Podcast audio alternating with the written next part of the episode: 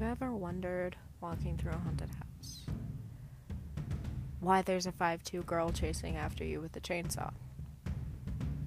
Well, I'm that 5'2 girl, and I'm here to tell you the stories of the worst customers I've had, the best customers I've had, the best scares I've had, and with a bunch of my friends, we'll be telling you their stories as well.